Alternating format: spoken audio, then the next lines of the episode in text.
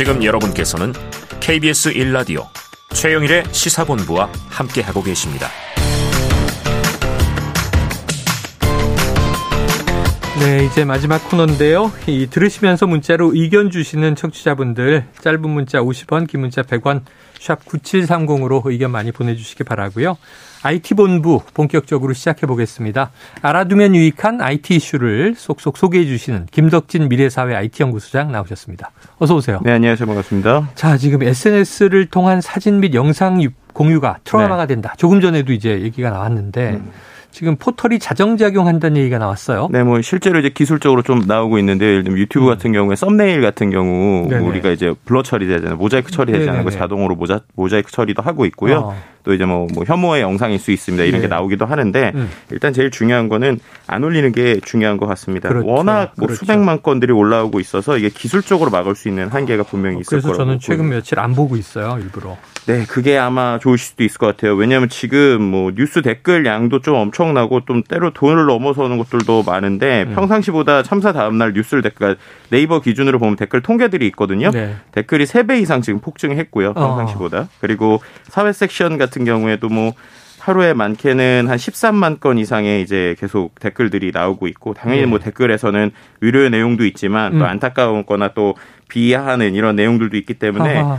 좀 마음 아픈 내용들은 최대한 이제 우리가 트라우마의 극복을 위해서라도 좀 네. 보지 않는 게 좋은 것 같고요. 실제로 지금 트위터 상에서만 해도 이태원 참사 관련 전체 트윗량이 그 짧은 시간에 300만 건 이상 지금 올라오고 있는 네. 상황입니다. 그래서 그런 것들 잘 판단하시면 좋을 것 같고요.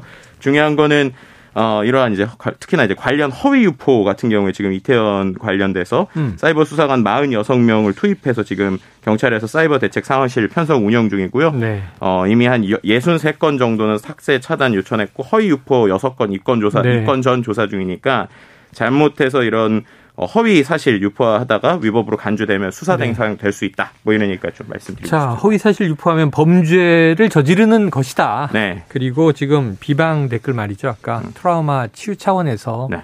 가장 중요한 건 공감과 위로다. 음. 이걸 다시 한번 애도 기간에 명심해 주시길 바랍니다. 네. 자, 참사 이후에 다양한 분석들이 이어지고 있어요. 그렇죠. 그 중에서도 IT 관점으로 실시간 인구 밀집 현황을 파악할 수 있는 기지국 정보를 재난 사고 예방 및 수습 과정에 적극적으로 활용해야 한다. 이런 목소리가 있어요. 네, 맞습니다. 이제 이동 전화 기지국 정보라고 하죠. 우리가 음. 대부분 분들이 스마트폰 다 가지고 네네네. 다니시다 보니까 실제로 이제 스마트폰이 뭐 전화를 하지 않더라도 예. 5초에 한 번 정도 가까운 기지국과 신호를 주고 받게 아. 돼 있습니다. 그러니까 뭐 주변에 우리가 어느 정도 있는 것, 특히나 이제 접속 정보 같은 경우에 기지국 서버에 한 3개월 동안 의무적으로 기록하고 음. 보관하게 돼 있거든요. 그러니까 이런 접속 기록 활용하면 재난 사고 예방 도움 될 수 있다. 뭐 이런 얘기 지금 나오고 있는 상황이다. 음. 이렇게 설명드릴 수 있는 것이죠. 자, 그래서 이거 보니까 유용할 것 같다는 생각이 네.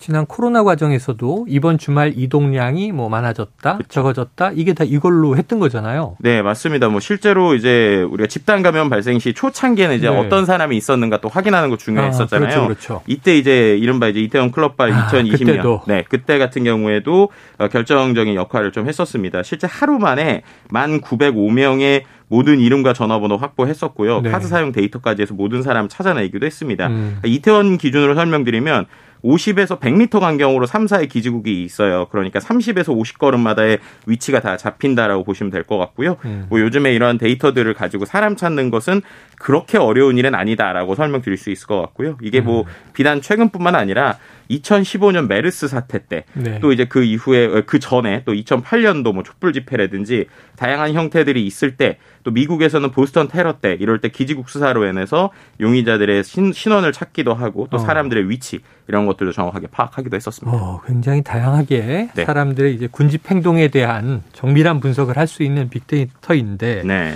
자, 그런데 이런 데이터를 혹시 이번에는 활용할 수 없었던 겁니까? 일단은 데이터의 문제라기보다는 정책의 문제라고 좀 말씀드릴 음. 수 있을 것 같은데요. 일단은 첫 번째로 아까 뭐 빅데이터 얘기하셨는데 우리가 네. 빅데이터 하면 또 이게 개인정보 침해 아니냐 빅브라더 얘기 나오잖아요. 네네. 네. 그래서 실제로 지금 통신 기지국 같은 경우에는 수사기관도 발부한 법원이 발부한 영장을 받았을 때만 아, 가능합니다. 예. 다만 이제 감염병 확산 방지를 위해서 이제 어, 어떻게 보면 코로나 때는 이제 빠르게 좀 움직이긴 했었고요. 이번에 개인정보 다 이제 예, 없애고 그렇죠. 통계만 주겠죠. 네 그리고 이제 말씀하셨던 것처럼 이미 이게 그 개인정보 없이 통계적으로는 네네.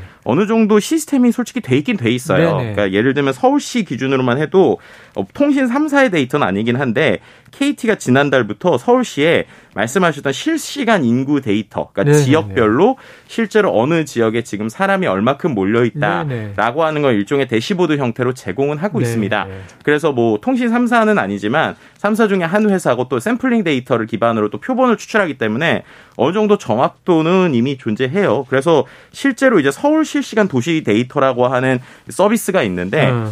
그 서비스에도 실제로 이번에 있었던 이태원 참사의 혼잡도가 기록이 됐습니다. 네. 그러니까 뭐냐면 예, 를 들면 이게 이제 KT 기준이라고 말씀드렸어요. 정확하지는 않지만 어쨌든 샘플링으로 봤을 때 기존에 일반적으로 그 지역, 그러니까 용산구 이태원 1, 2, 3동 쪽에 음. 평상시 그러니까 그 여유 시간에는 한 8천에서 9천 명 정도 모여 있고 분빌 때 2만 명 정도인데 이 시간, 그러니까 참사가 일어났던 시간에는 이 통, 이 데이터에서도 5만 6천에서 5만 8천 명 정도로 갑자기 몰린 네, 이러한 네. 현상들이 분명히 화면상으로 나왔습니다. 어. 그리고 그런 것들이 이미 나왔고 매우 분빔 상태다라고 하는 것들이 나왔는데 네. 뭐 말씀드리고 싶은 건 역시 데이터보다는 결국 예측이나 예상을 할 수 있었으나 그것에 대해서 실제로 어. 얼마나 대응했느냐 에 대한 건 역시 다른 이야기다. 실행의 야, 문제가 아닐까. 뭐 이렇게 데이터는 있는데 말씀하신 대로 이게 정책의 문제다라는 게 네. 이런 특정 공간에 인구가 밀집했을 때이 그렇죠. 데이터를 어떻게 활용할 것이냐. 맞습니다. 그럼 어떤 이제 뭐 압사의 위험까지를 우리가 예상을 해서 네. 여긴 지금 뭐 빨리 뭐 소방 경찰이 네. 투입해야 된다든가 이런 것들을 뭔가 매뉴얼화 했어야 음. 이 정보가 연결이 되는 건데 음. 정보는 쌓이고 있지만 그것과 뭐 괴리돼 있으면 의미가 없는 거잖아요. 저는 정말 안타까운 게요. 이 데이터 문제가 아니라 네. 실행의 네. 문제에서 충분히 할 수 있는 요소들이 기존에 우리 예방 차원에서 네. 있을 수 있어요. 최근에 이제 IT 기술이 실제로 사람들에게 쓰이는 거 두 가지 정도만 말씀드리면 음.